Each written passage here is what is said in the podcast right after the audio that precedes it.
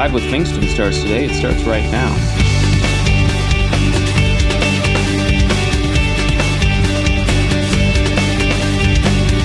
Five with Fingston. Today I want to talk about the value of internalization. Sounds kind of boring in some ways, doesn't it? Value of internalization.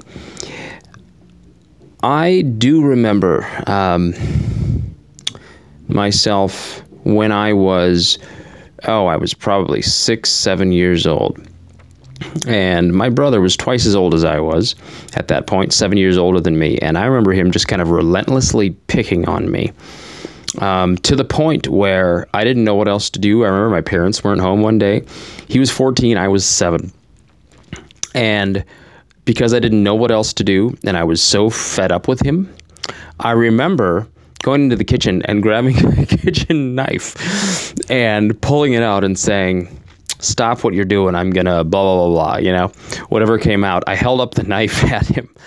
And I remember um, him kind of mocking me about it and me thinking, well, I'm never to, I know I'm never to do anything with this, but I held up the knife anyway, right? And then it didn't really help the situation. I just kind of put it away or took it with me and ran off, I remember.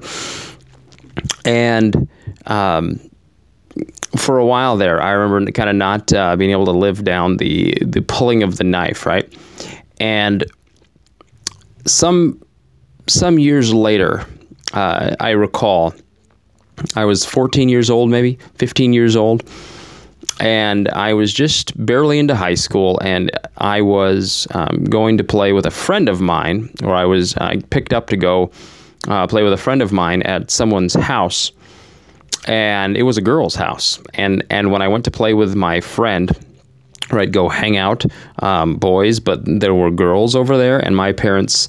Um, I grew up in a house that was not very um, not very fostering of of uh, boyfriend girlfriend relationships. It was assumed that you wouldn't have that when you were in high school, uh, and if you did, it was it was pretty strict rules that were that were assumed, and we didn't really talk about. Um, it wasn't a very open, uh, authentic type. Um, here's what I'm dealing with relationship. It was, it was weird for me to even have a girlfriend when I was in high school. My brother and sister did not, and so when I went over uh, with my friend, uh, and I wasn't even really sure. I thought we were just, I was getting picked up and we were going over to someone's house to play, and I didn't think too much of it. Uh, you know, play sports or whatever, but there happened to be girls there. It turned out to be like me, him, and about a dozen girls. I think this was, I think this was ninth grade. And um, back in those days, you didn't have cell phones, you didn't have um, anything other than a home phone for communication, right? And so I remember the afternoon just kind of drifting along, and and um, we were having mostly fun, but we were just kind of messing around, me and my friend, and there were girls around, and I remember my parents um, pulling up to the house to pick me up five hours later, four hours later, being just enraged that I did not call them. Uh, and I was going to say, didn't call, didn't email, didn't text. No, no, there was no other way to communicate with them that I didn't call them. And uh, I came in the house and they just kind of lambasted me, or at least my dad did. And he didn't do that very often. Um, but I knew that I was supposed to call them, and I knew that I didn't. And I didn't really have a reason for not, other than I just, I didn't. Like, I thought about it a time or two. I just didn't. It didn't seem like that big of a deal, but I didn't. And so I just kind of sat there and I internalized it. And I was very measured with my words, and I just said, hey, yep, I messed up I'm I'm sorry. I was supposed to do that. And I still I got I got grounded, and I almost never got grounded growing up, but I got grounded for that. And I I paid my dues, uh, did the punishment, and and moved along. And here's what I want to say about that. Um, in the moment, you will almost never say something, and I still learn this lesson to this day, whether it's with my wife or others, right? In the moment, you will almost never help yourself by responding with a quick response or a whether it's a witty one or you think it's going to really help explain the situation um, or you're going to win the argument, you will almost never, and by almost, I mean never, you will never help yourself by responding in the moment if the moment has gotten heated. And you know what? Just yesterday, I responded in the moment, and I didn't help myself. It's not something that um, we're ever going to be perfect on. That's for sure. Um, but I have realized that that heated discussion or anger or arguments in the moment, speaking more and following up and trying to get the last word in will never help me or you. Never. And so, what is best when moments get heated is to stop and listen and internalize. That's it.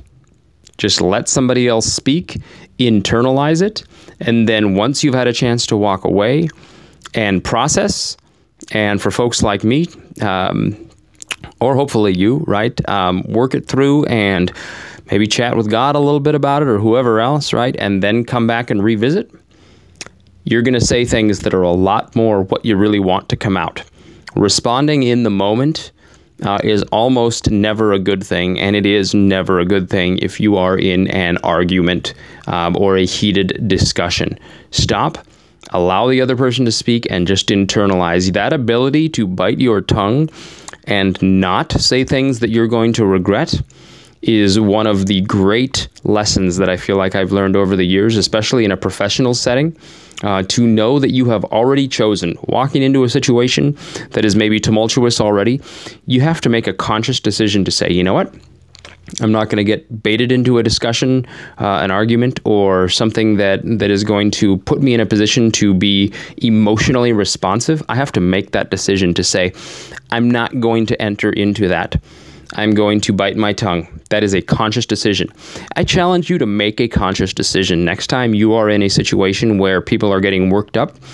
And so it doesn't matter if it's at work um, or if it is at school or at home or with your children or with your spouse or boyfriend, girlfriend, parents. Make a conscious decision when things are getting heated up to say, you know what?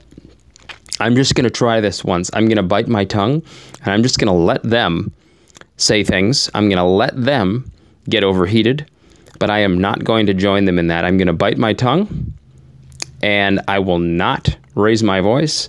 I will just bite my tongue and I will not say things that more often than not I'm going to regret later. I'm going to come back and revisit this later on tonight or tomorrow and say what I really mean once I've had a chance to process it uh, and to cool down. And it will be amazing to you how often you start to realize that you can control uh, what comes out of your mouth. You can control yourself in the moment. And when you do, well, it not only proves out well for managing life situations and, and relationships with people, but it helps you out in another way that I'm going to talk about tomorrow on Five with Fingston. So that's Five with Fingston. Next time you're in a heated moment, make a conscious decision to bite your tongue and allow the other person to speak and just internalize it. And tomorrow, I'll talk about the next great thing that comes with internalizing as a conscious decision in the moment. Try that, and I'll talk to you tomorrow on Five with Fingston. Have a great night.